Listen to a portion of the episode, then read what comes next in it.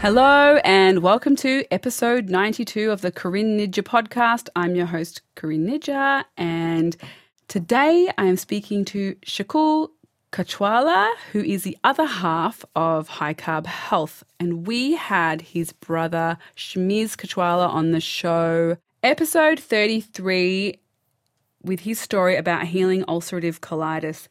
Shamiz's story is incredible, and since his own experience of healing his ulcerative colitis with a low fat, whole food, plant based diet.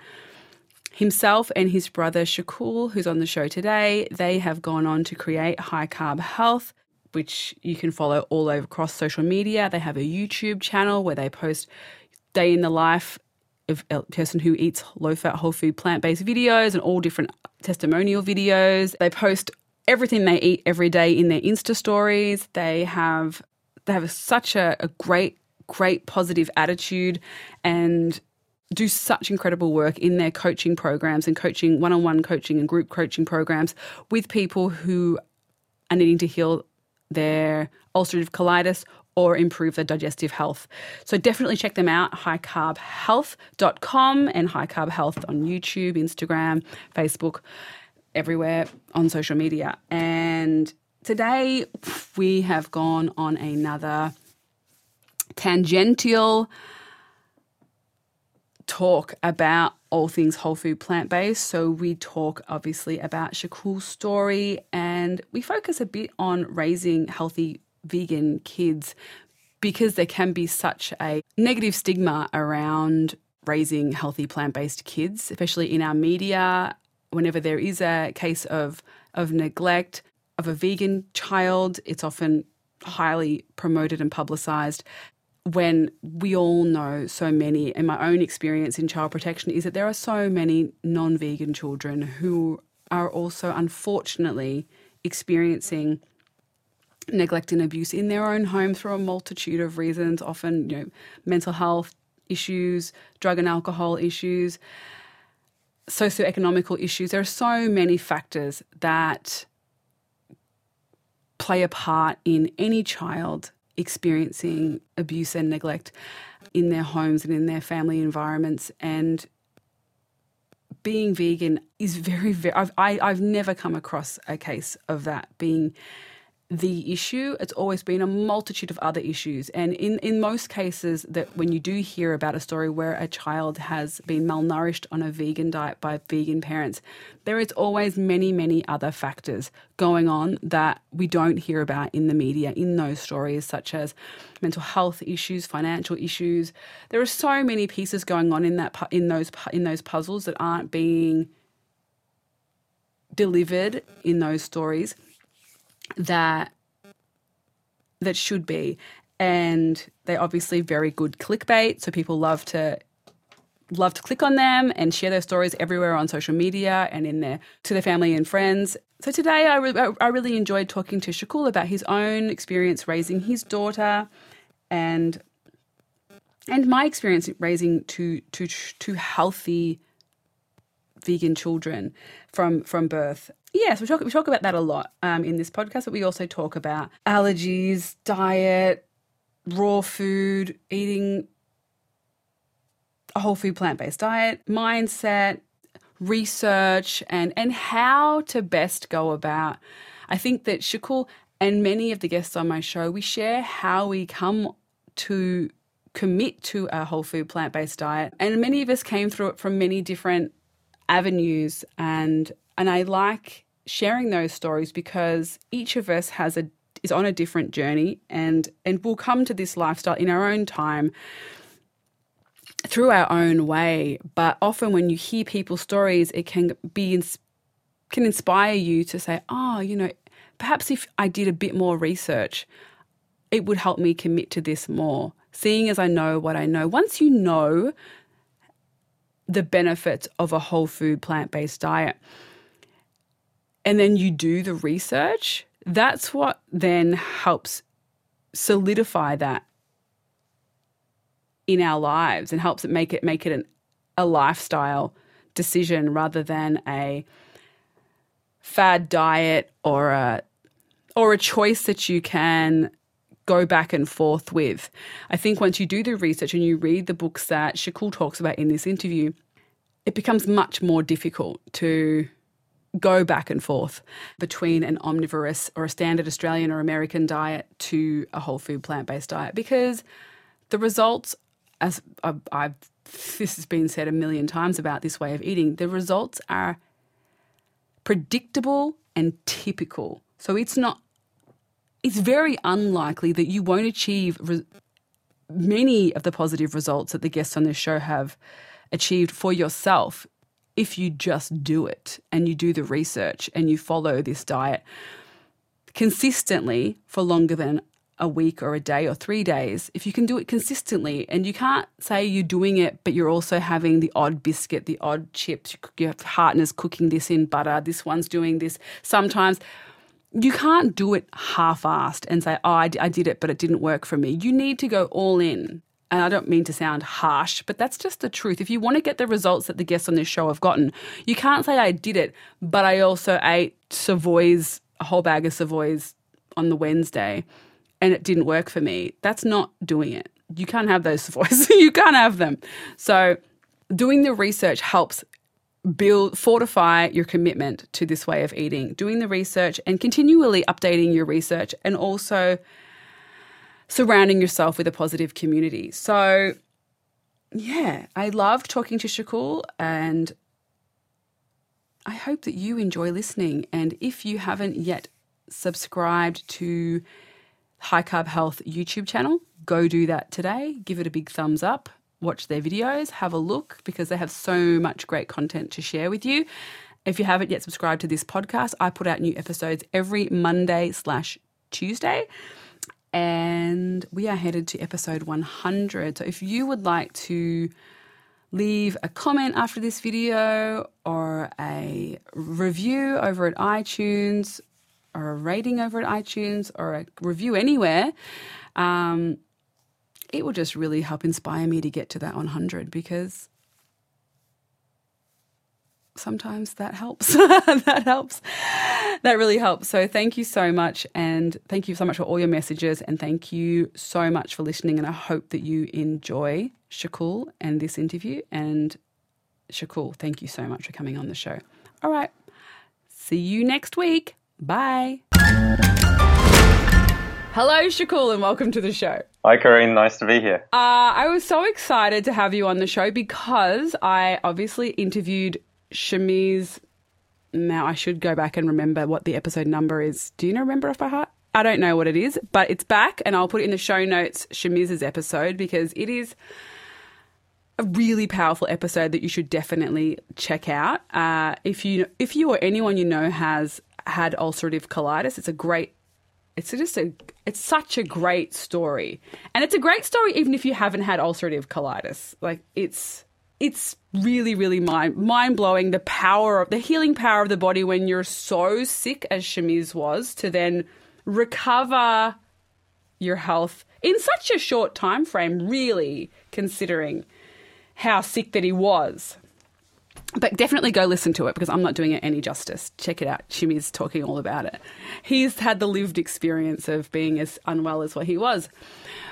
And Shakul is Shamiz's brother, and partner in high carb health, which you'll I'll link in the show notes as well. And he'll talk about that in this episode as we go along. But I'm so happy to have you on the show because you've had your own journey with Shamiz, and I'd really love to hear it. Uh, I was a typical meat eater. You know, grew up eating lots and lots of meat. I'm born in India, so my my dad's side had come, we come from a like a Muslim background, so meat eating is quite a big part of our kind of culture. And uh, so, yeah, I mean, I was a horrible eater, to be honest, Corinne. Like, I had absolutely no idea. Uh, you know, I you know used to work out, have my protein shakes. Thought you could only get protein from from animals, and um, loved eating all the junk food, McDonald's, KFC, chocolate, everything. You know, you name it. Cheese was right on the top of the list, and um, I guess I would be considered you know, I was pretty active. I used to play a lot of sport. I used to play representative badminton. I used to play cricket. So I wasn't, you know, you couldn't really tell by looking at me that I was unhealthy. I looked pretty fit. Um, went to the gym. so it was just, I guess, I didn't feel great most of the time, but I didn't really think much of it because, you know, every time you go to the doctor, they said, oh, there's nothing really wrong with you. You know, I used to get headaches and things. I used to get sick a lot. Um, I had hay fever since I was 15. So, you know, just the body was already telling me that stuff was, you know, things weren't great. But everybody else had problems too. So that's just what happens, isn't it? that's just what happens, isn't it? You know, that's as, as you, you know, as you get older, you just need to start taking medicines. That's what that's what everyone thinks. Um, so I didn't really think of it. I was on different types of medicine for hay fever. I was on medication for acne. I also, I, towards the last few years before I changed to a plant-based diet, I started to get migraines quite regularly. So maybe like once or twice a month, I'd get a really bad migraine. Uh, it was, you know, that that's the kind of headache that was so bad that you know, and a painkiller doesn't really stop it. You just have to go to sleep. Um, and I actually got one of those during an exam when I was studying for my masters. And that was that was horrendous. Um, and it really does. People don't realize, you know, like, and you don't talk about it. You know, from the outside, everything looked great, but from the inside, I was suffering. Yeah. And with your migraines, people don't rec- realize how, I think the people who have migraines know how bad migraines are, but people, other people don't quite realize how severe migraines can be and debilitating. Yeah, you just can't do it. You just can't do anything. You can't think straight. Um, I don't know how I passed that exam, but somehow I did. Uh, and, uh, just super brainy, super brainy. um, and yeah, I mean, you can't you can't think straight. You can't do much. You just the only thing the only thing that I could do when I got a migraine was try to go to sleep and wake up the next morning, and it would generally be gone. But really frustrating. Um, so I mean, my hay fever was horrible as well. You know, um, every time spring came around, I used to dread spring and summer. You know, it's time. It's a time most people should look forward to. The weather's getting better, and you're feeling you know, like you should be getting outside and stuff, but I used to dread that. Uh, and, you know, there were nights where I'd go through a whole box of tissues um, because my nose would just be running all night and you could hardly sleep and you couldn't breathe. And, you know, it was just, I wasn't chronically diagnosed with anything, so I was healthy. It's interesting you say this, Shakul, because Ranjit, my husband, he had debilitating hay fever and he had it pretty much all year. Like it was worse in spring, but it was it didn't care when it was winter or summer. It was just hay fever, and I used to call him like hanky man because he just had a hanky constantly. And I got hay fever. I felt like allergies once. it could have been just a head cold. And I remember just once being wasn't. I was only irritated in my sinuses, and I just said to him because often you get uh, you get kind of dismissive of hay fever. I, me, I'm a mean wife, and I'm just like, oh come on, just we have to, we've got to go to this family function. I don't care that you've got hay fever. Suck it up. But when I had that for one day, I said to him, "Oh my god, I'm so sorry." It's so annoying and it just is irritating and you can't think and your eyes are itchy and your nose and it's hard. I could see why he's just like, oh gosh, no, we have to go to this party with your family. I've got hay fever. and I'm just like, yeah. suck it up, pal. Yeah. But yeah, it's really, it is, even though it's not multiple sclerosis or ulcerative colitis, it's still, des- it still definitely contributes to a lack of quality of life. Absolutely. You know, I think what's happening is, you know, obviously people get diagnosed like you did and Shamiz did but even people who are not, I find in my experience, they're still suffering. Like we're not healthy, and and the reason for that is we don't live a healthy lifestyle. And I definitely didn't live a healthy lifestyle. Like I did all the right things. I used to play a lot of sport. I used to like, you know, I, was fairly active. Um, and people equate fitness to health, but it's not. Um, you can be very fit and very unhealthy at the same time. And I was, I wouldn't say I was extremely fit, but I was quite active and, you know, um, played a lot of sport and but I wasn't healthy on the inside. So uh, I guess definitely I didn't realize that my lifestyle was contributing to the way I felt. I think um, that was the biggest change for me in that I realized after switching over. Um, and I'll explain to you that, you know, my story of how I switched over as well. But that for me was the biggest realization that I was contributing to that. While it sucks to think that you were contributing to that, it also is really empowering to realize that you know you can do something about it. You're not at the mercy of the drugs and the medical profession necessarily, and you know like you don't have to rely on that system to be healthy. Um, and I think that's really important that most people need to be aware of that is that you need to take control of your own health if you want to be healthy. Like if you're in an acute situation or an emergency, then the best place to be is at the hospital. But you know, apart from that, your lifestyle is the biggest determinant to how you're going to feel, and you know, making those lifestyle changes is extremely important if you want to feel good. Um, and I think for me, I guess obviously, you know, um, with Shamiz getting diagnosed with ulcerative colitis, that wasn't a real trigger for me to change, to be honest. Um, you know, I was in my I was in my conditioning. Um, I even remember talking to my parents one day, and I asked them, "Oh, so when's he going to start eating normal food again?" and um, you know, like I started doing a couple of things that he was doing, like you know, I was like juicing, and sometimes I did some smoothies and stuff like that. But I was still eating everything um, that I was eating before. And I guess, um, yeah. So my story in terms of I was what you would consider a healthy person in terms of the way society views health. But I guess if I was looking back on compared to how I feel now, um, in that I haven't taken a single pill for six and a half years, not even a Panadol. Um, you know, like coming from migraines, I haven't never, not taken a Panadol for six and a half years. Um, I can guarantee you that I was I was suffering you know, oh, I forgot to mention I used to drink a lot too. So you know, everything, you know, like yeah. alcohol. Um, the only thing I didn't really do was any kind of real drugs, but you know, or smoking. But me either. I'm, I always say I'm kind of Christian when it comes. To, not that I'm not. Not that, I, not that I, not that I'm bagging at anyone who is Christian, but that I, yeah. I know that people who are Christian are aren't very. I'm not Christian, and I'm you know growing up as Gen X. I loved like Nirvana and you know grunge and all these things, and my husband's a techno DJ, but where I'm so not into that. so it's just very, people talk to me thinking that I should know all about it. I'm just like, uh, I'm a whole food plant, but I don't drink alcohol. yeah, I really yeah, like a yeah. peppermint tea. Okay. That's yes, as hard yes. as I go. yeah. What do you want to drink? Peppermint tea. Thanks. I went to a bar. A friend asked me to a bar a little while ago and I, I don't drink. And I just said, do you, I, like, I'm happy to come out with you, but I'm only going to be drinking tea. Is that okay? so, so, she she ordered. But it's funny because people change their behavior as a result. So she bought a pot of tea too, and we just sat in the middle of this bar oh. with music and all this noise, and we're both like old ladies just drinking our tea. I said we should just go into each other's houses to talk because this is very not productive for chatting.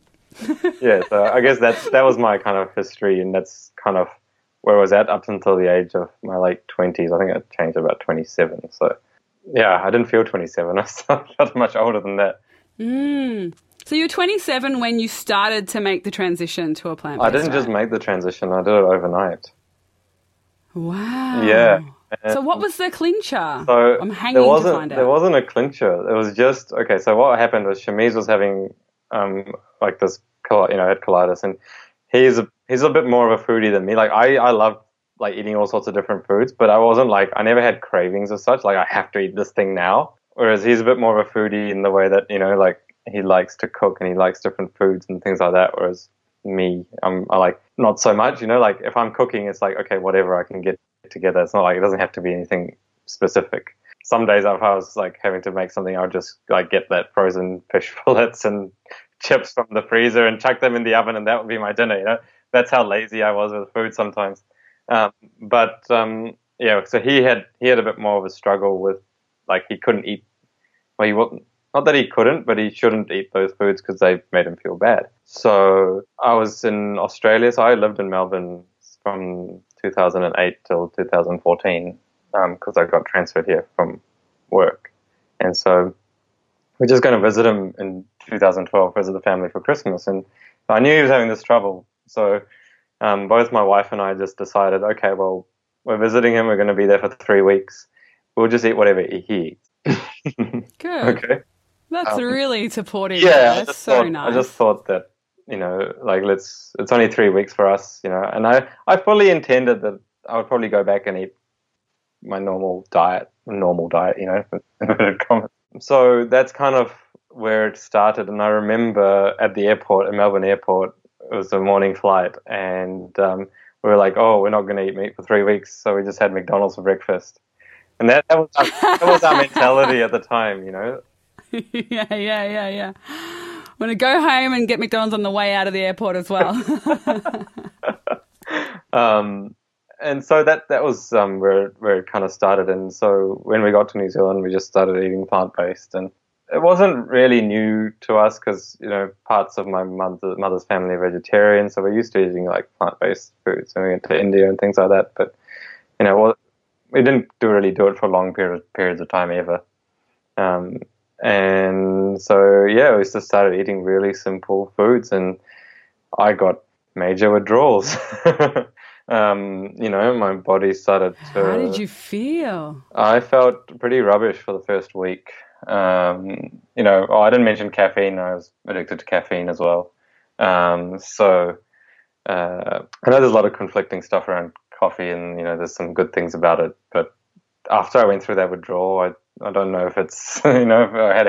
Yeah, I don't drink. Co- I don't drink. My husband has two a day, but everyone I everyone you meet is hooked on coffee. And I still think if my if my girlfriend she gets a migraine if she doesn't have one for like there you go. Yeah, the space of a day. Yeah. yeah, and so you know, based on our understanding of the body and things like that, it is a drug. You know, it's the last legal drug you can get, and there are withdrawals from it. So there's things about it that aren't good, and so yeah, I don't really recommend um, caffeine to my clients at all, and I don't consume it either. I think it's made a huge difference to the way I feel, my overall energy levels. Um, you know, it does it does overwork your adrenals. You know, when you get when you put that caffeine through your system, and it does. You know, there's there's some information showing that it does work through the same neural pathways as cocaine as well. So.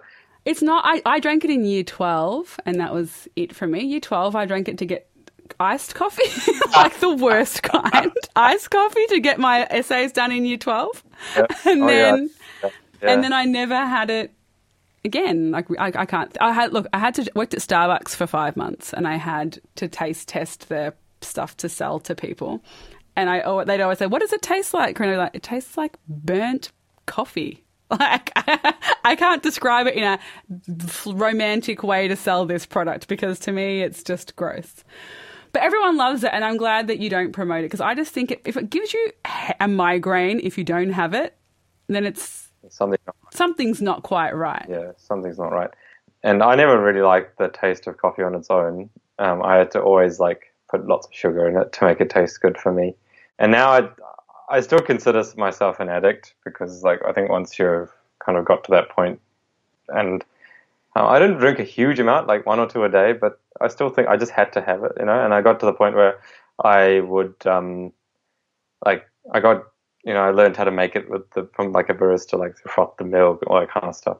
Um, so you know, it's kind of I was pretty pretty keen on it. Yeah. Uh, lost my train of thought there. Sorry, talking about coffee. So you, when you went to Shamiz's, you had to detox from coffee and McDonald's yeah. and alcohol and meat and dairy and eggs. Yes all in one everything fell once. day. Yep, everything happened at once. So yeah, so I basically had a headache for a week. yeah, gosh, was your wife the same? Was she? Mm, I think she definitely had some withdrawals, but she was she was much healthier than I was at the time. She was already like starting to go pescatarian at that point. Um, so she was already like starting to go off meat um, already because um, she used to always get like lots of stomach issues every time she had dairy and I don't think she's alone in that. So, many people I talk to just, you know, they still do it. I know, I know. Yep. So you had that first week where you were detoxing and horrendous. Yep. Um, yeah, and then on the seventh day, I think like what would happen is I wake up, I'd feel fine, but around 11 a.m. I just start to get this this dull headache, and it just lasts for the rest of the day. And yeah, I just felt a bit tired and stuff like that. So but uh, on the seventh day, I just remember it so clearly. Like it was just like this fog lifted from my head, and everything was clear. Like I was just like it was just like like my eyes were open, and you know, this just it was just so incredible because I remember just you know turning my head and not having any kind of like fuzziness or you know like that kind of like that weird feeling that you get in your head where you you know like it, hurts almost like you can't like move your head fast and I was just like wow like just like this mental clarity it was just an amazing amazing moment and I'll just I'll never forget that for the for the rest of my life how good that felt and I just thought it has to be something to do with what I'm eating. And obviously, I knew that, you know, obviously Shamiz had gotten so much better by changing his diet. So I started to read about a plant based diet. I just started researching about it. I was like, you know, if I'm to, you know, what's going on, I need to know more about this. And so that's I started doing. So I started reading like the China study. Good place to start. Yeah, that was, that was the first um, book I read. Um, actually, my first foray into this was actually raw food. So I read, you know, like Dr. Klein's book. He talks a lot about raw food. I read 80 10 10 diet by Dr. Douglas Graham and yeah it's a good book that book yeah it's a good book yeah it's a good book uh, and so I kind of like that's how I kind of got into it and you know I tried I tried raw veganism for a few months and I felt physically I felt incredible uh, but I struggled a bit with it mentally so I didn't really keep it up. I, I struggled with eight, with 80 10 10 and I think it's well in our cold climates. Like most people who I see really thriving fully raw all the time they don't have a winter. Because I found here you got apples, dates, and bananas and oranges in winter, and they're beautiful. But I felt so cold in my core all day that I couldn't get warm. But I do love. I do recommend. I still think it's a great, great, great way to eat. It's just that for me personally, I yeah get very unhappy and cold. I, I think if I'd grown up that way, I probably wouldn't have minded so much. But I think I'm like mentally I missed some of the foods that I'd grown up eating and I couldn't replicate them with raw food necessarily. And so I still eat a huge amount of raw food. Like if anyone follows us on Instagram, um, they'll see the amount of raw food that we eat. Um, but I do think that it has helped me mentally. Like um, I think physically I probably still felt better when I was fully raw. Um, but I just feel better about myself and I feel better about the fact that I can go out and have dinner with some friends sometimes, you know, and things like that, which I couldn't really do back then. So, but yeah, it was a really good, like, interesting introduction. Taught me a lot of self discipline and really like changed my attitude to food. I thought it was a really good thing to do for a short period of time where I kind of like stopped seeing food as a craving or as a like as a entertainment you know like so many people do. I'm still guilty of finding it entertaining. I listen i, I love speaking to andrew taylor because he always makes me feel like all right corinne stop thinking of it as entertainment. All right i'll get joy from other places. I won't need to get joy on my plate. Yeah. I think yeah I, I do sometimes see it as entertainment but i don't feel like i you know i'm not in that in that zone where you're looking for something, you know, like, you know, whereas in the past it would be I needed a can of Coke at this time or I needed a Snickers bar um, because, you know, and then it already helped a lot with what, what we consider emotional eating. Like if you feel down, like you're just easy to binge on something that's not good. And you couldn't do that when you were raw, you know, like that was, um, so that really taught me a lot um, about myself, really. And um, I healed so much in that time. I lost. I did a I did a big detox, um, and you know, like people talk about detox. I don't think about it in the same way as a lot of people do. People really see detox as a very taboo word. I don't think it is. I think, but it depends how you go about doing it. You know, like um, if you're just allowing the natural organs of elimination to do their job, I think of detox as putting less toxins in than what comes out. I don't see it as taking some kind of special program or some kind of tea or you know stuff like that that you know like people try to do all those special things. It's not not nothing special. It's just living healthy and allowing your body to work properly. And then if you've got toxins inside of you, the body will remove them. And that's what I consider to be detox. And that's kind of what we teach on our on our program anyway. It's just about how to heal the body naturally. Um, and part of that is removing toxic matter. You know, you can't discount that. You know, we live very toxic lifestyles in today's society. So yeah, and a lot of the toxins are unavoidable, like our air, our air quality. You know, the things that you come in contact with, you know, our car seats, our you know, the clothing. Uh, mm-hmm. There's so many way, where where places where it is, and so for some people. I've met in my in my own journey are like there's toxins everywhere you can't avoid it and you're like Yeah. surely you can try and reduce it because obviously my body and Shamiz's body and even your body are saying this is too much. Yeah. And then when you put those cleaner foods in, those whole plant based foods in, and you notice a big difference, why, you know, it, to me, it's makes complete sense that if you can reduce them, there's places where we can't reduce them, but where we can reduce them, obviously it's better for our health to do so. Mm, Yeah, yeah, absolutely. And so, and the other thing about that is that the biggest contact you have with the environment is the food you eat. You know, it's the outside environment inside your body.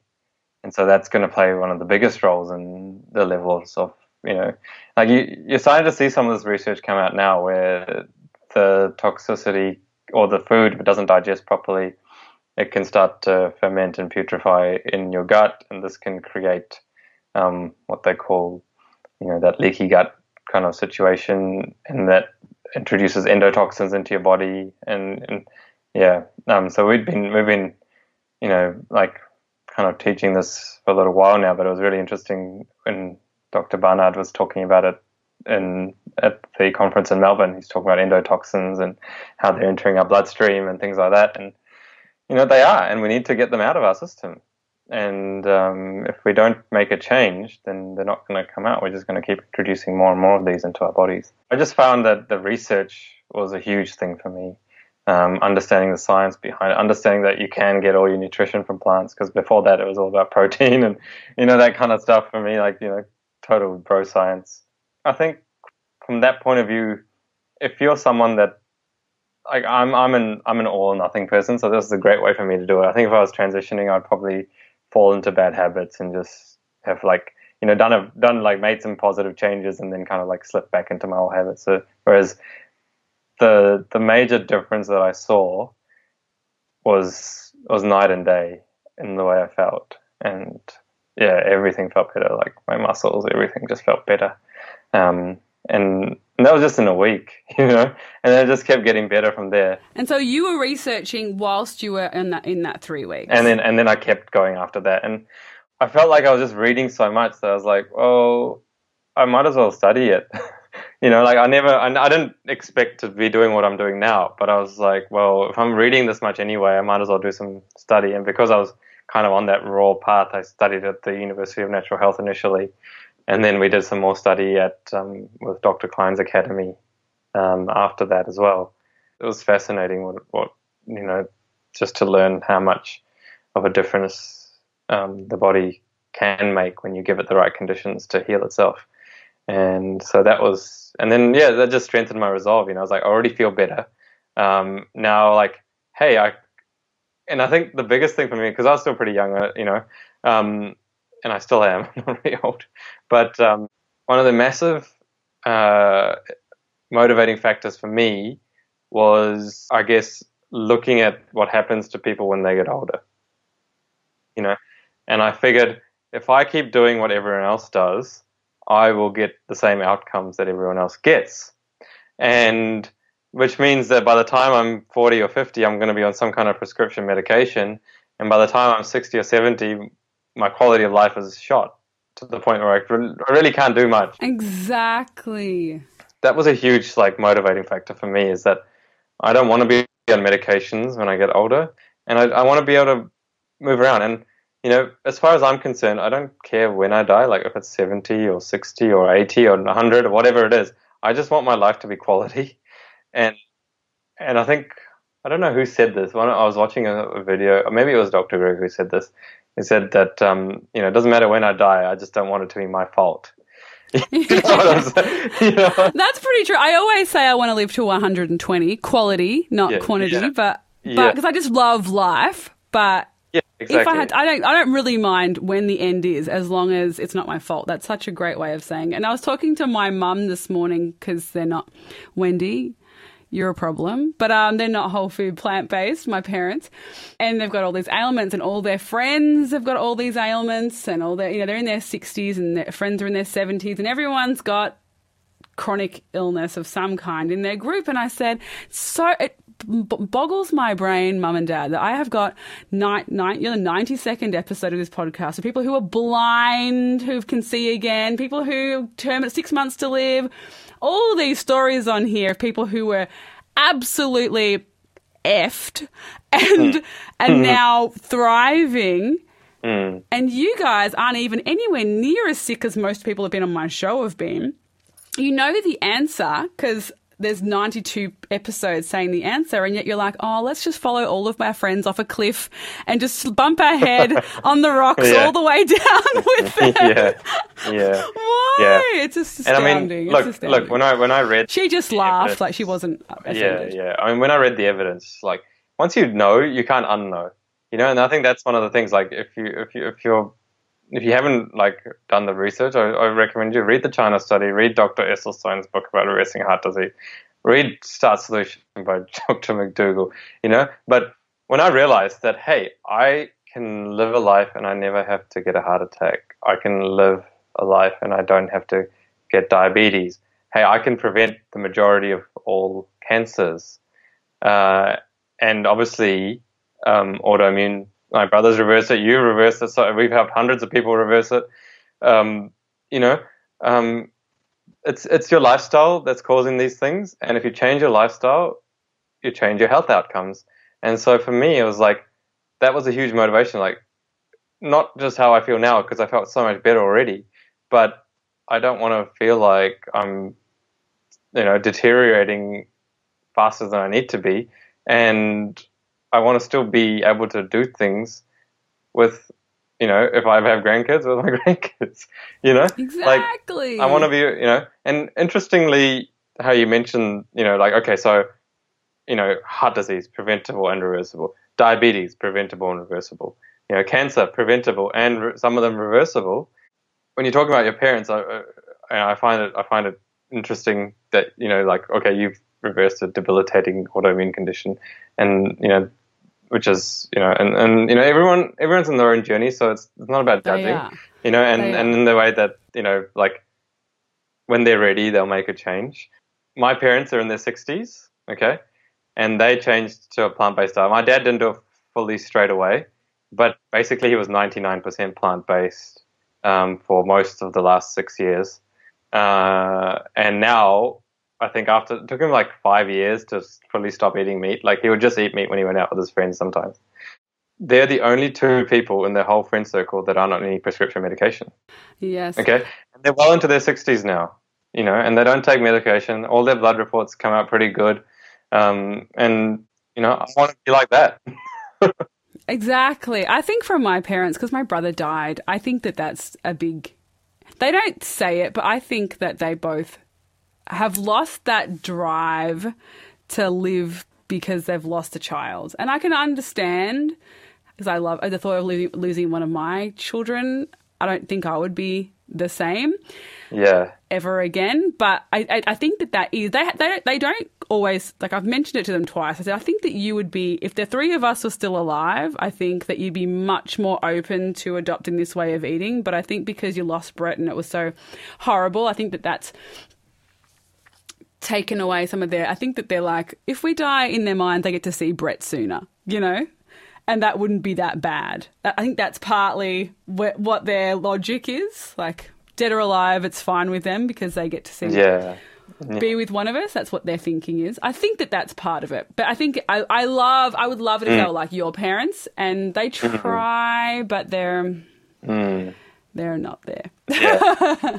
yeah. It's interesting, isn't it? Like when I when I because you know obviously we get clients that have had like issues, family issues, and things like that as well, and I always I, I, I try to put myself in that position because you know like even being a vegan, like you put yourself into that position of the animals. Um, but like it's if you want to understand, you'll never understand it fully, right? But if you want to try and understand it to the best of your ability, um, you try and put yourself in that position of the person that you're thinking of. And I think of say, um, like I've just lost a, a family. My grandma just passed away recently, um, and she was suffering from dementia, and she just had no quality of life for the last ten years. So it wasn't like, well, I mean, obviously I'm very sad that she's not with us anymore, but she, realistically, she wasn't with us for the last, you know, six or seven years. in a way, I'm relieved.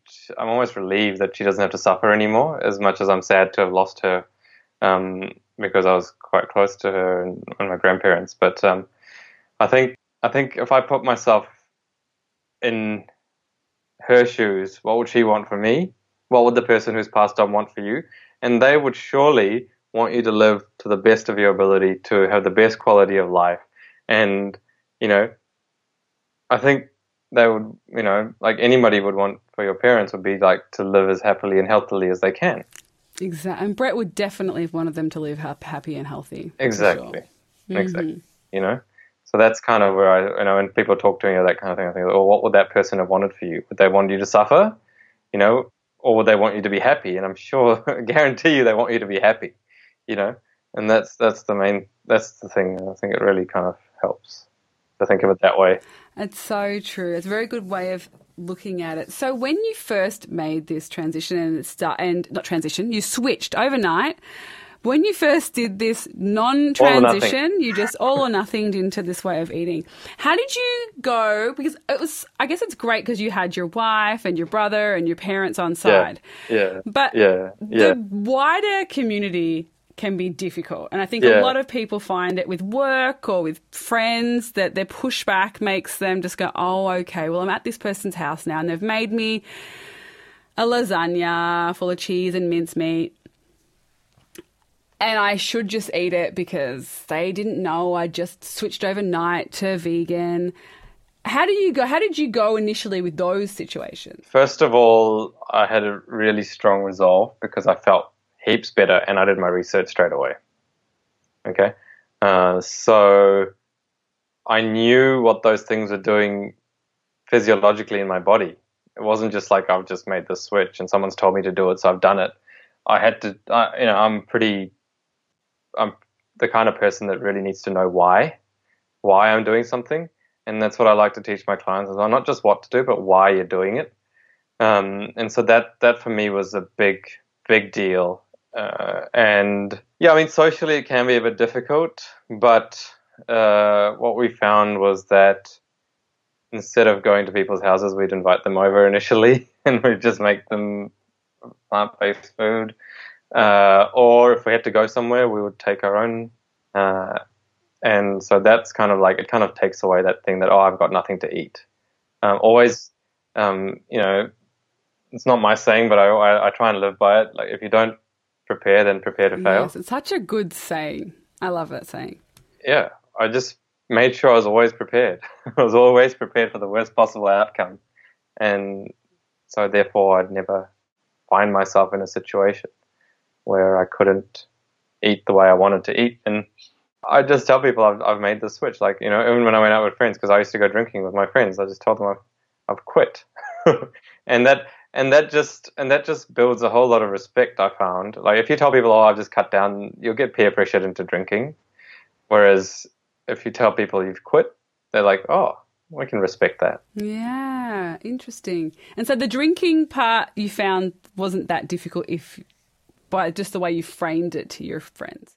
I think it's the way you perceive things. You know, if you worry about what people think of you, then you're going to really fall into that trap of hey, what if, if I don't do this? What's someone going to think of me? Whereas it's not, it's, you know, you're not stopping them from doing anything. Like if they want to go and drink, they can drink. You know, if you're going to, if I go to a pub with someone, I'm not going to be like, oh, you shouldn't be drinking. You do what you want in a way, but I'm not going to drink because I know it's, you know, the science tells me that zero is best. you know, the studies show you that, you know, there's no level safe um, level of alcohol consumption. And people say, oh, that's extreme. Well, drinking poison is pretty extreme. You know, like that's what alcohol is. So, you know, just because it's been socially accepted, if you put a different a lens on what it is, you know, I think I read somewhere, like, it was even while I was still drinking, I read somewhere that if if alcohol was invented today, it would be like classed as a something like a class five poison or a toxin or something like that, and they'd probably ban it. you know, they'd be like, you know, this is not healthy, and, and there isn't anything really healthy about it. I like this topic. I'd like to have a whole episode about alcohol because I think that it is something, I'm not going to obviously, but I think it is something that is so socially accepted, like you say. When like a plant based diet isn't socially accepted in, in a lot of yeah, yeah. ways and one is so detrimental to our health and one is so health promoting it is mind boggling to me that people can go out and will go out every night and poison themselves yeah. so that they can numb i read this quote today actually and I think it's perfect. Just that, you know, you're filling this void in your soul with alcohol, you know, this way of making yourself feel more relaxed and uninhibited and all these things that can help you let go. And even Ranjit, we had a, we had a glass of wine recently. We never drink, and he's socially he gets a bit. Sorry, Ranjit, I'm adding you on this podcast, and I know you hate when I do that. but he gets uncom- nervous and uncomfortable around strangers. He's an introvert, and he finds talking in to new people nerve wracking. Yep, I'm. Yeah, I was like that. I was. I just had to force myself out of my comfort yeah, zone. Yeah, well, yeah, but he had a glass of wine yeah, recently. It's, it's not easy. It's not it's, easy. It's, it's not easy. It's, not easy. But he did this recently. He had a glass of red wine, and he, we we don't both don't drink. And he said, "I can see why people do drink because I did feel more relaxed." Yeah. You do. When I yeah, had do, that glass of wine to chat with these people, it was just my brother and his husband. but to Ranjit, that's a huge crowd of strangers. Sorry, Ranjit. Yeah, I mean, I remember, I remember when I was at uni, we'd go out to have dinner with friends, and I just wouldn't talk. I, was too scared of. I was too scared. Yeah, it's Yeah. really difficult for people like yourself and. Ranjit because I get the opposite. Whereas I know, I my anxiety comes out as talking. Yeah. Okay. And then I go home and have worse anxiety thinking about all the things I wish I could have re- retract from my mouth. It's different. My anxiety comes out and expresses in itself in a Yeah. different way. Yeah. But his comes out in silence. And so when you're out with Ranjit, people will say, You do all the talking for Ranjit. And I'll say to Ranjit, Do you want to do the talking? He's like, No, you keep talking. I don't want to do any Uh. of the talking. like, he thinks it's a great relationship. It is tricky.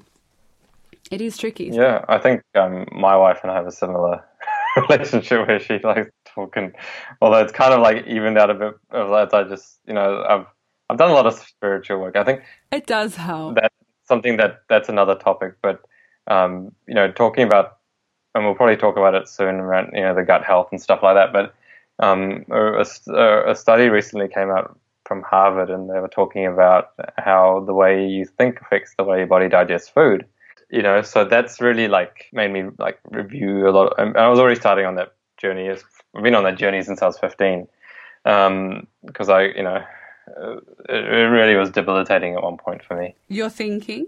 the thinking the anxiety the social awkwardness all that stuff. And um i i just had to find ways to overcome it and face my fears. And when i did that i realized it wasn't really that bad but Oh, yeah. um and I think that that's a whole that's a whole podcast there, Sh- Shakul, because for Ranjit, he has now he does it has evened out because he has gotten into you know daily meditation and.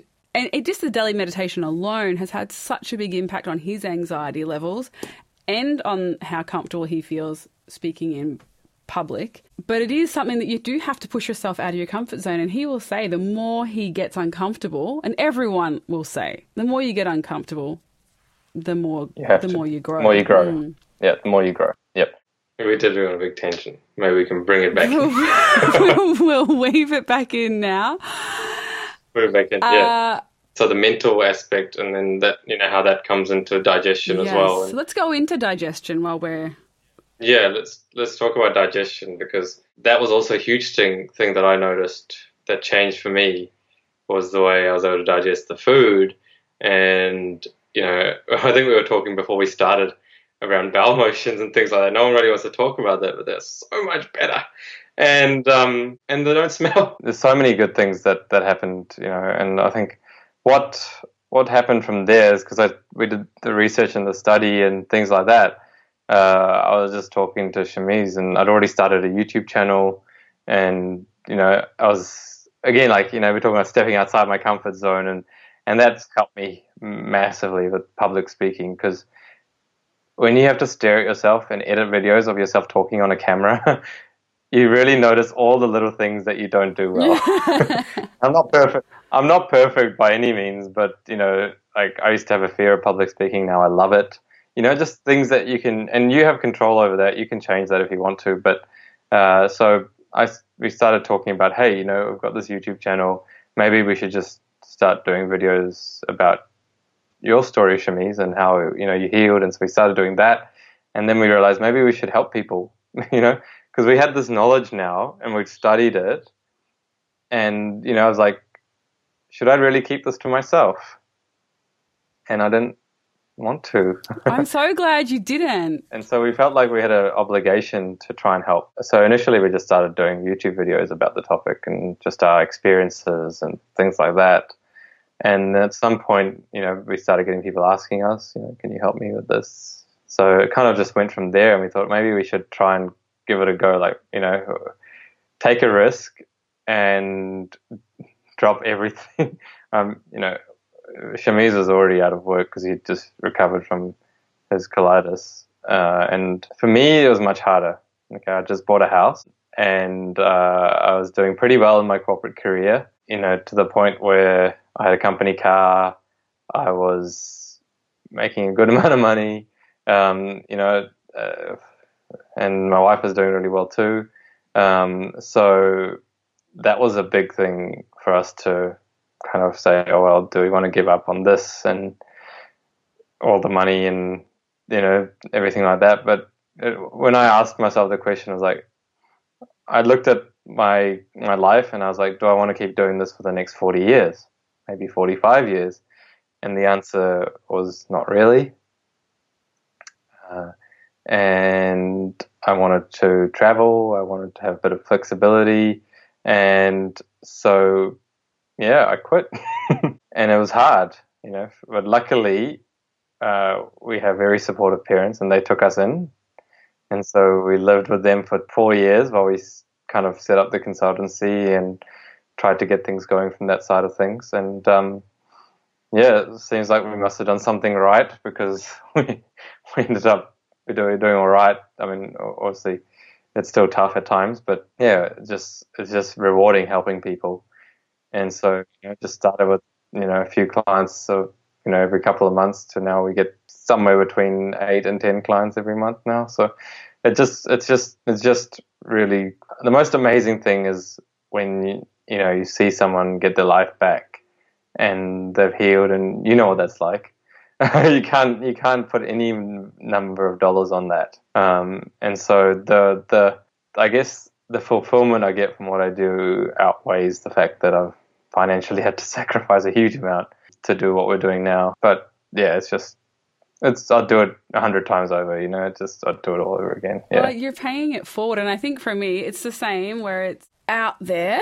and you, I had my own career and life, and yeah. I'm sacrificing mm-hmm. it all to do this because I want. You feel it feels I don't know. There's this feels hollow to be feel as good as I feel and not pass on that good feeling to other people.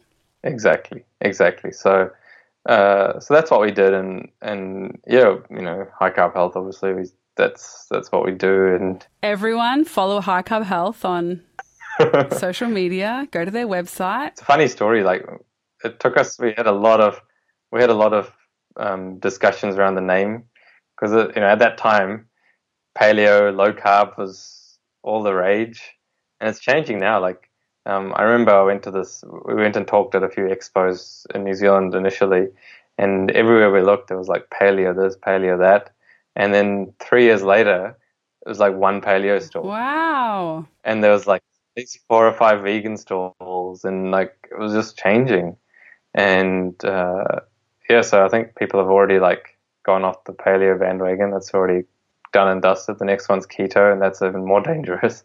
so more fat and more saturated fat, and um, that's you know people. It's just one of those other diets that has no scientific backing, but people love to hear good things about their bad habits, and so yes, they do. And so you've had a baby in this time as well. Yes, I was going to talk about Please, that. Please yeah. talk about your beautiful baby daughter. Daughter. Yes, her name's Alia. Her yes. name, sorry. Yes. Alia. Alia, oh, lovely. Yeah, and um, yeah, she's my little doll. and, uh, she's just incredible. Like yes, it's probably the hardest thing you'll ever do, and you probably know that. Guaranteed the hardest thing you ever do, but also the most rewarding thing you'll ever do at the same time. Um, so I don't know. I don't know how that even works. Like how you comprehend that. It's the most rewarding and the hardest thing that you'll ever do at the same time. There's so many things that go on with that, but um, yeah, we're really blessed. She's happy. She's healthy. She's fully plant based, and and so has she been fully plant based since conception? Absolutely.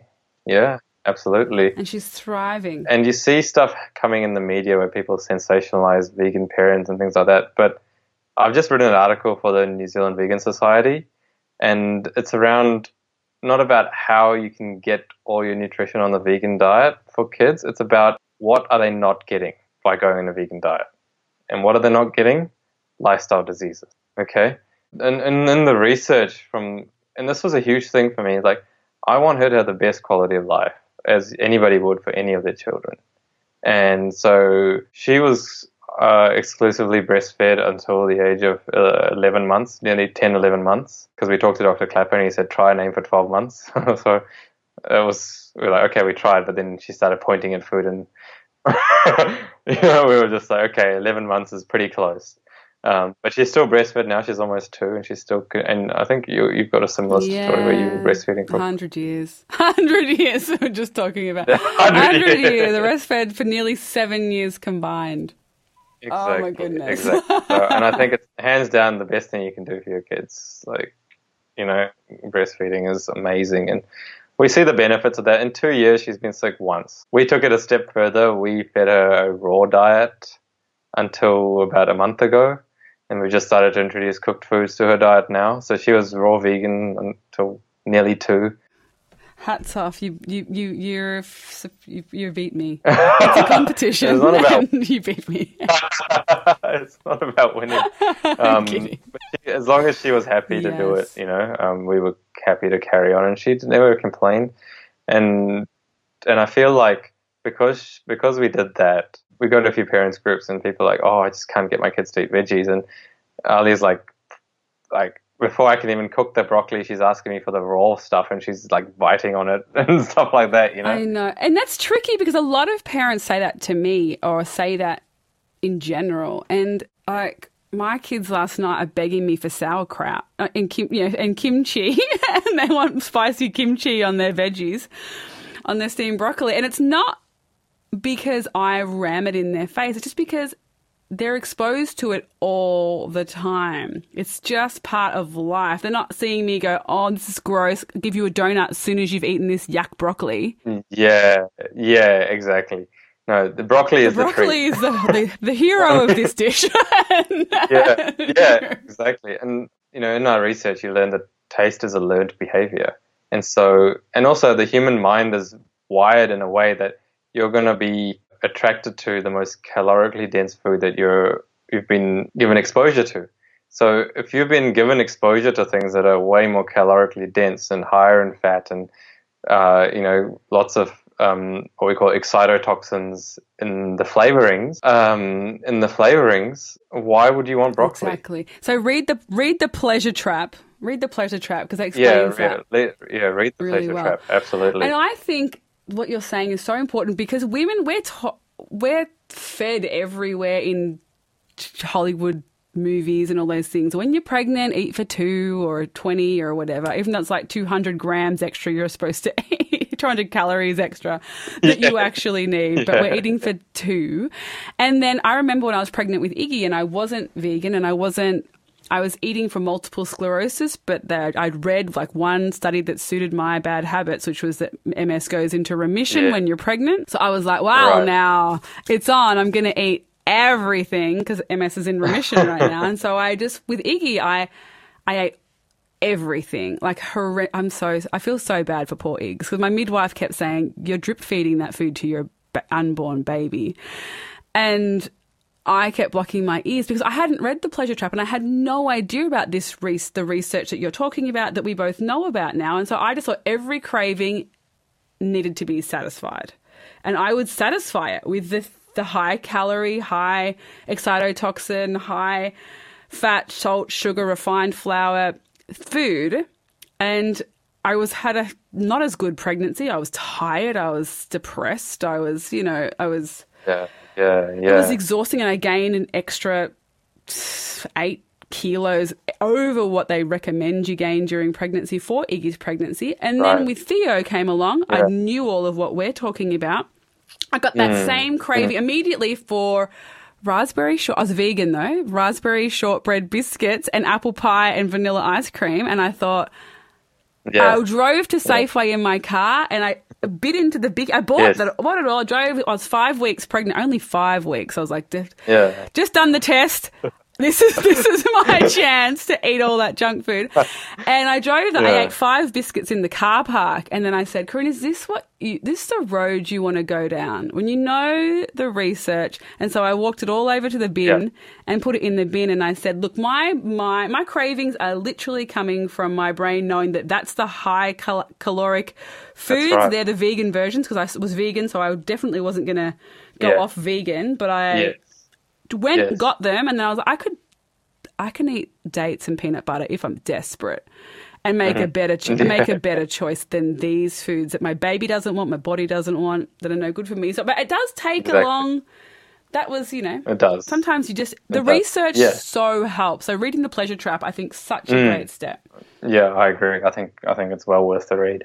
Um, and so I think well, she hasn't been exposed to it, and her favorite thing right now is um, date balls, like with almond, like just three ingredients: date balls, almond meal, and cardamom.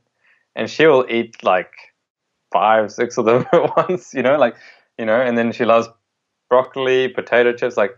And we've just been introducing new things, like she's had some rice and some dal recently, and she's had peas and she you know like she's starting to learn how to say them and you know like like she's like peas peas and it's just so cute um and and so she loves the food that she's been exposed to and i think as parents it's our duty to make sure that we feed kids our kids something that they're gonna you know that and i don't feel like and i want to show my my example to her like i don't want to be eating one thing and then saying no you can't eat that because it's unhealthy and then like Dad, why are you eating it? You know, or drinking, or that smoking, or all that kind of stuff. Like, I don't, you know, I probably wouldn't have thought that way before, but for me now, it's it's such a big deal to be that example for her. Absolutely. I think that that's so good because you're, you know, you we are.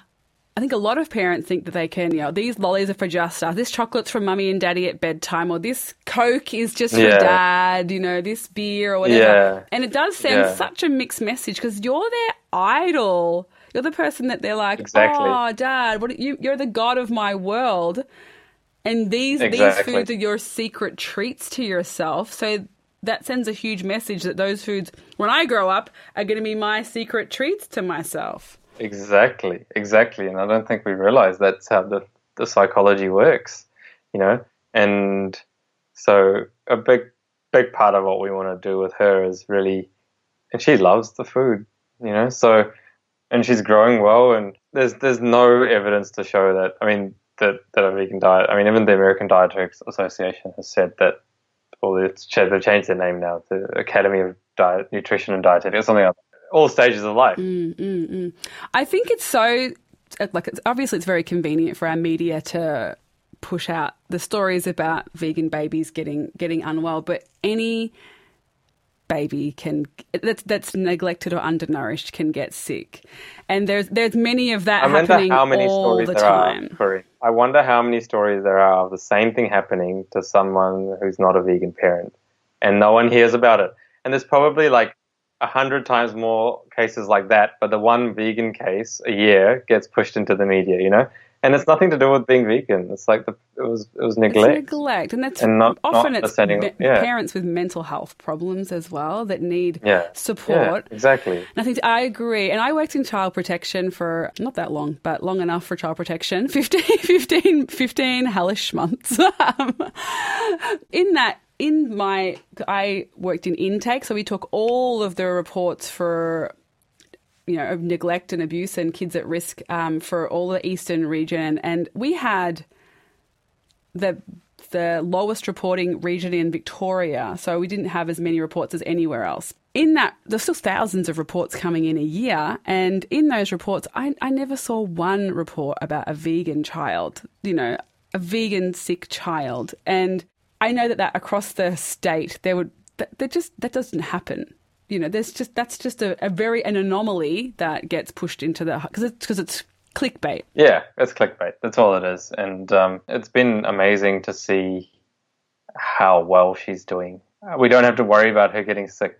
We just don't have to worry about things. You know, like she's just, she just, you know, gets on with it.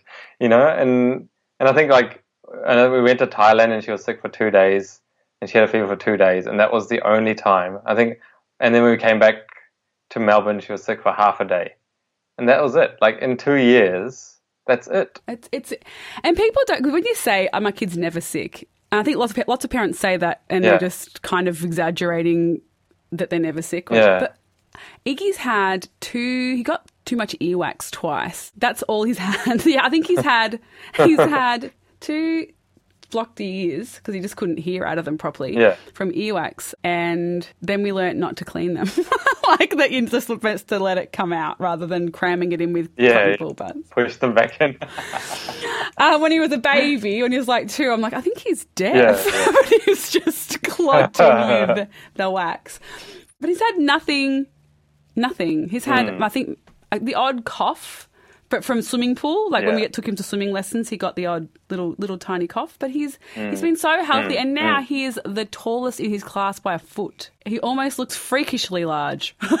he's, he's giant. so go. he's not the tiny shrinking Malnari. He's yeah. in grade two, thriving Theos, doing the monkey bars. He's thriving and healthy. So they're it's great to see more and more families like yourself raising them from birth and I think I want to start talking about this more as I get more experience with it. You know, like I don't want to be that parent that you know starts saying, "Oh, I've had one," you know, like you know, my kid's one year old, and I'm starting. To, I'm going to tell everyone, you know. Uh, but I do want to start talking about it from a nutrition perspective and trying to show people how beneficial it is, not just from a nutrition standpoint, but in my research, the studies showed that there's arterial hardening of fetal arteries in women that have higher cholesterol when they're pregnant. All, all 100% of kids by the age of 10 have fatty streaks, which is the first stage of atherosclerosis. So they've all got heart disease by the age of 10. And so, you know, I tell people like, you know, I'm not I'm not actually trying to prevent heart disease anymore. I'm trying to reverse the heart disease that I've already got from the years of damage that I've done to my body. And we all have it.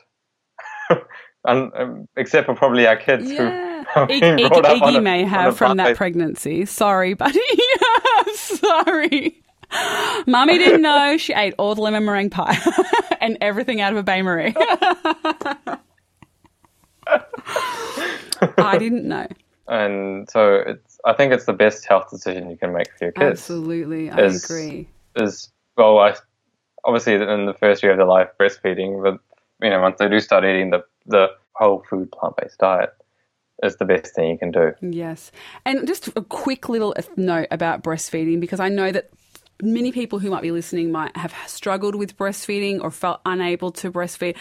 It is super it is really really tricky. Please don't feel any shame or if you or you know I'm sorry if you feel that way or if you have any a lot of women have such grief and struggles with this issue and I don't want to perpetuate that but I do think from myself our society makes it very difficult to breastfeed for an extended period of time. I found it very difficult. It took me two months to figure out breastfeeding with Iggy. It took two months of lactation consultants. And if you don't have access to that and a supportive partner and you have your own issues, it can be really, really tricky. But I was blessed to have you know, um, Australian Breastfeeding Association on the phone. That's free calls, and it's a great service. And without them, I don't think I would have managed to breastfeed Iggy at all, let alone as long as I did. Did you struggle as well? We struggled. I think everyone struggles initially. Some women just get it out. They whack them on. My girlfriend just it's like she was just like, really? like a kang- oh, wow. mother kangaroo. she just she just crawled out of her pouch and latched on, and they were on their way. But I had such a hard time. It was so uh, tricky. I was talking to I was talking to Dr. Barnard about it, and he said. Uh, he said the vast majority of people who uh, I guess you know it is a touchy topic, but I think we need to be quite um, assertive about it. Is that you have to, I guess, as much as you can, do your best. And he said that women are women just lack support. It's it's, it's a And- support issue. and that's and we need to we need to give women more support and understanding instead of just saying, "Oh, you probably don't have enough flow."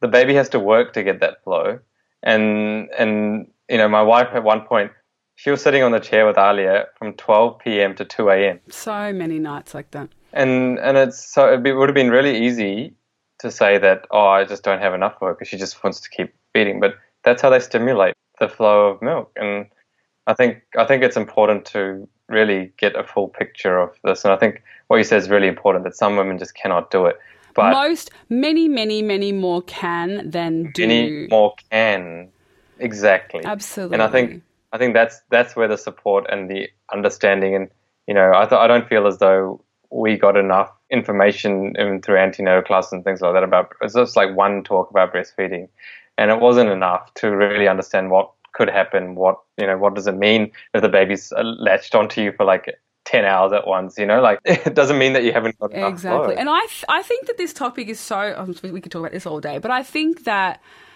we talk about food, committing to this way of eating, like you said, research, and I say it's over and over again, if you're, even if, if you're wavering, like you've done the research and it's been six months and you've forgotten the research and now you're back in front of a donut shop, do the research again. You know what I mean? Just keep reading and reaff- reaffirming it in your head because it, I need to keep reading. Like these podcasts talking to you makes me go away and reaffirms my position on this way of eating. And the same is true for breastfeeding, birth, parenting. Like when I was pregnant and before I was pregnant, I started reading about breastfeeding and I knew the ABA existed and I knew that there was could be could be some difficulties and I knew kind of what I needed and I knew this the same about birth. I knew what the complications could be and I prepared for all possible outcomes at you know emergency cesarean or whatever it was i prepared for it all and i think that that is what helped me be successful is that i did that research beforehand and went okay so these are all the possible things I'm, pre- I'm prepared for them and this is where i can go for support if i'm having a problem with them. And i think many people don't do that research. Not all people but lots of people don't. And then they get blindsided. In the same way that your body is designed to give birth to a human it's designed to feed that human and we need to and we really as you said we do really need to support you know i'm not probably the best person to talk about it as a man I'm giving you this platform, Shakul. You're not you're not mansplaining to me about breastfeeding. Don't worry. I don't I don't feel it. yeah good but uh, you know from my experience with with with my wife and just seeing what she went through and you know like yes it, it hurt it was painful there was times where she didn't enjoy it at all but she i guess she just she just as you said she knew the re- information and she was very determined to give it i guess everything you know because of the benefit to the child. And and i think that sometimes gets lost in the breastfeeding conversation. Like not just the nutrient benefits but the emotional um, and the uh, physiological and the immunological benefits that are given to the child from the breast milk are forgotten in a lot of the conversations because we're only thinking about it as nutrition and it's much more than that. I think that needs to be addressed a lot more as well. And I think, like diet, just to tie this together, I think that we, and it's in the pleasure trap as well, you know, we are designed to avoid suffering as much as possible and to, pre- to help our infants avoid suffering. So, you know, not having the donut feels like we're making our, depriving ourselves and we're causing suffering that we don't want to have. And when our babies, you know, when Iggy, Iggy would be, because we couldn't latch, we just couldn't get the latch to work. And he was like, I used to call him angry soccer dad because he'd just scream at me and he's like two days old, just screaming in my face. And I'm just like, Yeah. I don't know what I'm doing. like, I'm just a kid playing soccer. And Yeah. your Yeah, screaming yeah. isn't helping me, Dad. you know, so that's what I used to say to him when he was scr- baby screaming in your face. You're like, this isn't making me Yeah, relax and making yeah. my milk come down. It's making me panic and I just feel tense. and so you do, I can see why you would give him a bottle, you know, because you're just like, if you weren't if you hadn't done research or you didn't have the lactation consultants or the midwife or the support of a, your husband or spouse because you're just like, he's starving. Look how upset he is. He's screaming at you. Give them the thing that's going to fill their bellies and make them calm down. But in the long term, that would have meant my milk wouldn't have come in. I wouldn't have made as much milk because he would have been having the formula instead of my milk, and my breasts wouldn't get the message that they needed milk. It's a long, complicated thing. I do think that support and and realizing that a little bit of discomfort, like not taking the donut or or getting that all feelings when you're trying to breastfeed at the start, which is horrific and heartbreaking as a mother when your baby's screaming in your face for weeks on end. Oh yeah, um, yeah. You yeah. can see why we go for the formula, and often it's because friends, family, and friends are well-meaning people who come in with a can of formula and say, "This is this will solve all your problems," and you're just like, "I haven't slept for a year, so." Sure, yeah. I'll do it. Yeah, I'll do it. But yeah. anyway, we've strayed way off topic, and um, what I want to say now before we hang up is just where can people work with you because you are an expert in this. You've been doing it now, and you've helped so many people to heal from ulcerative colitis and just to feel better in a million different ways. So, where can they find you? I know you've already mentioned, but just say it again. we we run High Carb Health, so highcarbhealth.com. I'm sure you're going to put the link in the description anyway. Uh, but again, same on YouTube, High Carb Health. Uh, on YouTube, on Instagram is High Carb Health as well. And, you know, on Instagram, we post pretty much every single meal that we eat. So, you know, because our main, you know, because so much is done on social media these days, it's hard to kind of understand, okay, well, he says he feels good, but how do we know? You know, um, he says he eats this, but how do we know? Well, we're going to show you. okay. And so pretty much every meal that Shamiz and I eat is on Instagram stories. Uh, we put what we eat a day videos on YouTube. We share experiences. We share testimonials. There's more than 60 testimonials of people healing uh, digestive issues on our website. So yeah, I mean, it's it, mostly us. We you know focus on the digestion, but it really does encapsulate the whole body. So it's a it's a holistic process, and you know they say disease starts in your gut. So if you want to if you want to heal heal, you should heal your gut first, and it's it's fun, it's just phenomenal to see what happens when people start eating healthier. And there's no bad time to make positive change. you know, it's never the wrong time. Is that your top three oh, tips? Oh, top three tips. Yeah. Okay, that was a good yeah, tip. So I was like, that's a really good one. Yeah, Number one. yeah, we can start with that one. Yeah, it's never the wrong time to start eating healthier. You know, people say, oh, should I do it? Uh, maybe I should wait till after this, or maybe I should wait till then, or it's uh, do it now. you know, otherwise you'll just it'll just be something that happens in the future. You know, jump in there, do it now and learn as you go. So yeah, start now. Like, and as I did, you know, just just just jump into it and just do it. You know, like the best thing I could say to people is give yourself a month and just do it and do it properly for a month and just say I'm only going to do it for a month. If it doesn't work for me, then I'll I'll stop it. You know, and and and do your blood test. You know, st- do your blood test before and do it after, and you'll see the difference. You'll feel the difference. You'll see the difference in your numbers. It's just amazing what that happens. And I guess tip number two would be do your research. Be informed Okay. Be informed because once you know, you can't unknow. Okay. Uh, and then when you when that when that bit of meat or dairy comes in front of you, you know that causes heart disease. you know, hey, that's that that increases my risk of cancer. You know, that has that has that's going to lead to trimethylamine oxide in my in my liver, and that's gonna you know that's uh, you know that dairy has insulin like growth factor that grows cancer cells, and all those things that when you put that in your mouth, you know it's not going to be good for you. Absolutely. It becomes not food after a while. Once you've done the research, that food becomes not food. It, it's not food. It's not food. Um, just I, I, say that to my clients. Like that's like, oh, you know, I miss all these foods. They're like, they're not food. they're not meant for us. Um, they're not meant for us. They're not food. They're just. It's not a natural thing to do for a human being. It's just simple, you know. Um, when I when I when I see a rat walking past me if I'm hungry, I don't feel like eating it. You know. No. there's nothing. There's nothing about that that makes me hungry, and I'm not. I'm not an omnivore or a carnivore.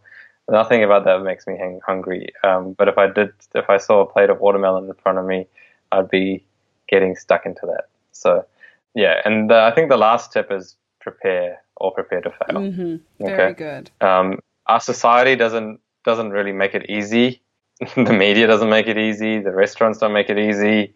Although it's getting easier as each kind of month goes by. Although easier in a bad oh way. my gosh, it's so easy to eat terrible vegan food that gives you all the Yeah, things that you're yeah. trying to avoid. Yeah, exactly. Um, you know, like when when Magnum comes out with a vegan ice cream, you're like, what is going on? Why? And cornetto, I haven't had, I haven't tried them, but Yeah. I haven't tried the Cornetto. no. I haven't tried. I did. I have but- tried a Magnum. I'm not gonna. I confess. Yeah. I, no, sorry, I didn't try the cornetto. I tried the yeah, Magnum. yeah, yeah. Just, just so I can pass it on to my non-vegan friends to give it a. Sh- it's just, it's just for a public service announcement. I call it a sanity check, a curiosity check. yes. Um, but it, nothing about that really felt made me want to eat more of it. Um, whereas my banana smoothie, I do want to have more of that every single day.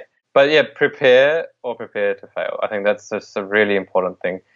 You know, understand what you need to do, and if you're not sure, get some guidance. You know, talk to someone who's been there. Um, it doesn't have to be me. It could be anybody. You know, it could be you, Corinne. You know, like go to go to one of Corinne's classes, or make friends. Like go to like go to meetups and make friends and like change your uh, not completely change your friend circle, but make new friends that are more interested in what you're doing. It makes such a difference to have community. But watching videos like watching go, going to high carb health and seeing the Insta stories and seeing what they're eating, even if you just do one meal of that, just try it. One meal today and one meal tomorrow and you'll you'll notice it just with one meal and it just let them see what they're eating and just let that guide you. Just give you Yeah.